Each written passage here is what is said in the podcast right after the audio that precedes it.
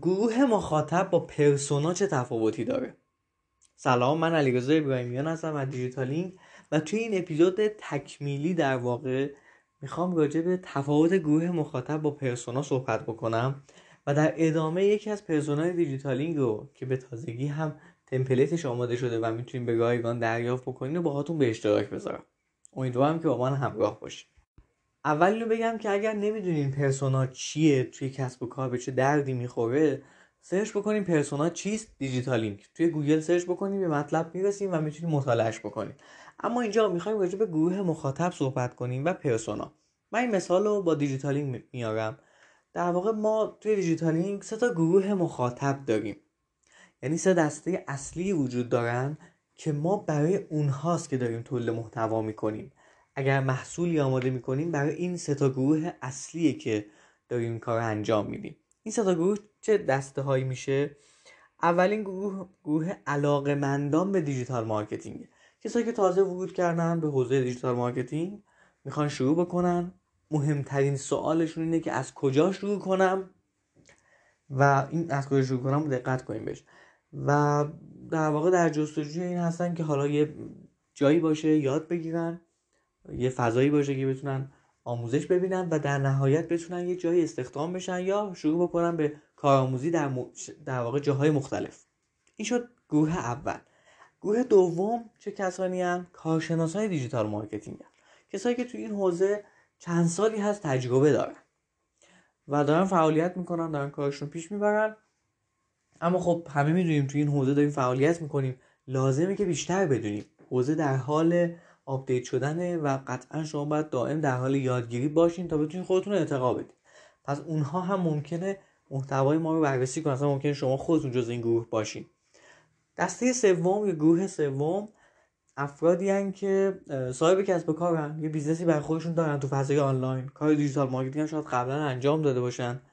ولی الان برای خودشون کسب و کاری دارن و به خاطر اینکه این کسب و کار رو دارن مدیریت می‌کنن و پیش می‌برن دارن خودشون رو دائم update می‌کنن با محتوایی که وجود داره دارن update می‌کنن که در واقع نتیجه بهتری توی کسب و کارشون اعمال بشه دیگه.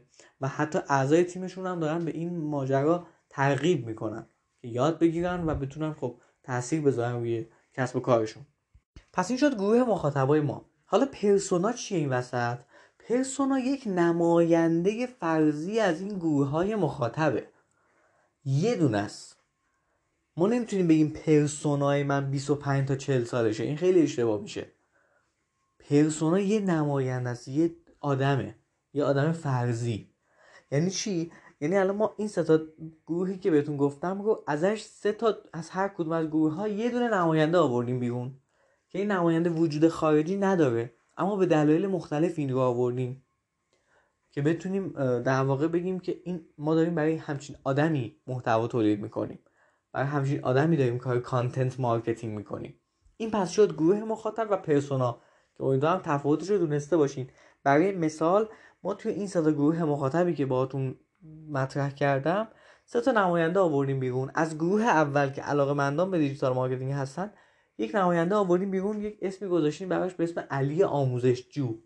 قبلا با اسم علی احمدی میشناختیمش. اما اسمش رو عوض کردیم که بتونیم بیشتر باش ارتباط برقرار کنیم. علی آموزشجو گروه دوم کارشناس های digital marketing هن. که یک نماینده آوردیم بیرون خانم مونا تجربی زاده. که این هم اسم جالبی براش انتخاب کردیم که باز دوباره تو ذهن اون بمونه که این آدم تجربه داره. و نفر سوم نماینده سوم از گروه صاحبین کسب و کار آقای محمد کارفرین پوره که این نفر سوم هم اومده که به ما کمک بکنه این نماینده ما باشه. نماینده اون گروه صاحبین کسب و کار باشه که به ما دیتیل بیشتری بده از اون گروه.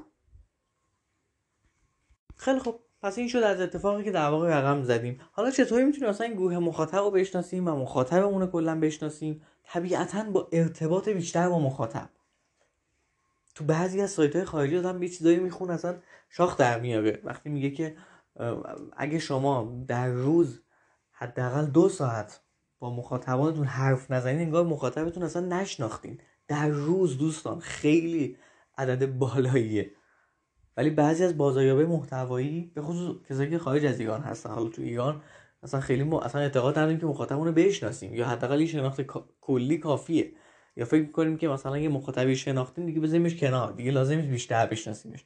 ولی اونها همش در تلاشن که مخاطبشون رو بیشتر بشناسن تا بتونن اطلاعاتی که دارن رو update بکنن.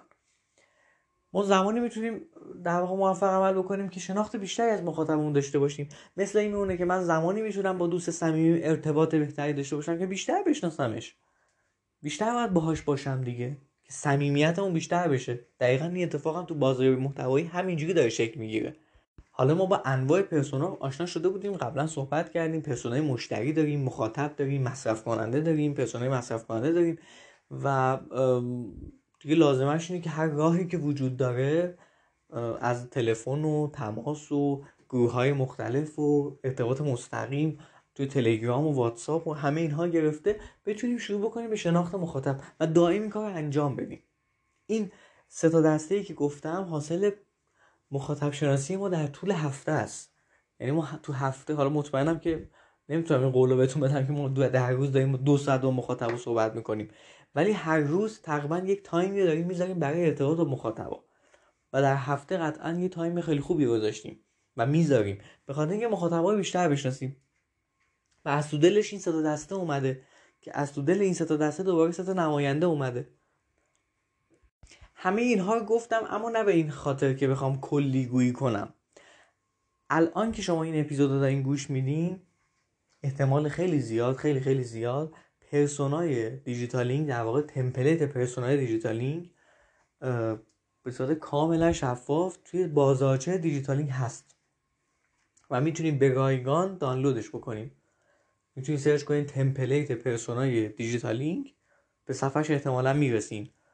و اون template رو دانلود بکنین بخش بخشش رو بخونین از اهداف و آرزوهای persona گفتیم از درد مشتری گفتیم از اینکه ما چه کمکی می‌تونیم بهش بکنیم از منابع کسب اطلاعاتش گفتیم. همه موارد رو اومدیم با شما عزیزان به اشتراک گذاشتیم که می‌تونید اونجا دریافتش بکنید جدا از این مبحث که حالا این به صورت رایگان هست ما یه دوره بازاریابی محتوایی هم داریم که شاید هم تو الان شنیده باشینش. و توی این دوره بازاریابی محتوایی اومدیم دیگه این بحث رو باز کردیم که توی این مدتی که دیجیتالینگ داشته فعالیت می‌کرده ما چجوری مخاطب شناختیم؟ همه اینها رو از خودمون مثال می‌زنیم که یک, یک سمپلی وجود داشته باشه حداقل که شما بگید آها این کسب و کار این کار انجام داد حداقل من راه و چاه رو بدونم که بتونم انتخاب بهتری داشته باشم دیگه وقتی یک سمپلی وجود داشته باشه خیلی موضوع بر من ساده تر میشه. و قطعا شما با دیدن شاید پرسونای خارجی خیلی نتونید ارتباط خوبی باش برقرار بکنید چون یکم فرهنگامون با هم متفاوته ممکنه سوالاتی که می‌پرسیم متفاوت باشه یه ذره ماجراش فرق می‌کنه. در کل یکسانه ها ولی واقعا تفاوت هایی داره. و به این روش بتونین استفاده بکنین. امیدوارم که واقعا این تمپلیت براتون مفید باشه. اگر هم بخواین بیشتر راجع به این موضوع آشنا بشین که دیگه تو دوره بازار محتوایی بخشی داریم مثل مخاطب شناسی که بیش از دو ساعت راجع به این موضوع صحبت کردیم. یعنی 8 دقیقه که من گفتم فقط یک صحبت های خیلی کلی بود. تو اون تمپلیت اومدیم. همون تمپلیتی که شما تو بازارچه دریافت می‌کنین رو بخش به بخشش اومدیم توضیح دادیم. امیدوارم که اون تمپلیت بهتون کمک بکنه و اگر خواستین دوره رو دریافت بکنین خیلی ممنون که به این اپیزود گوش دادین و خدا نگهدار.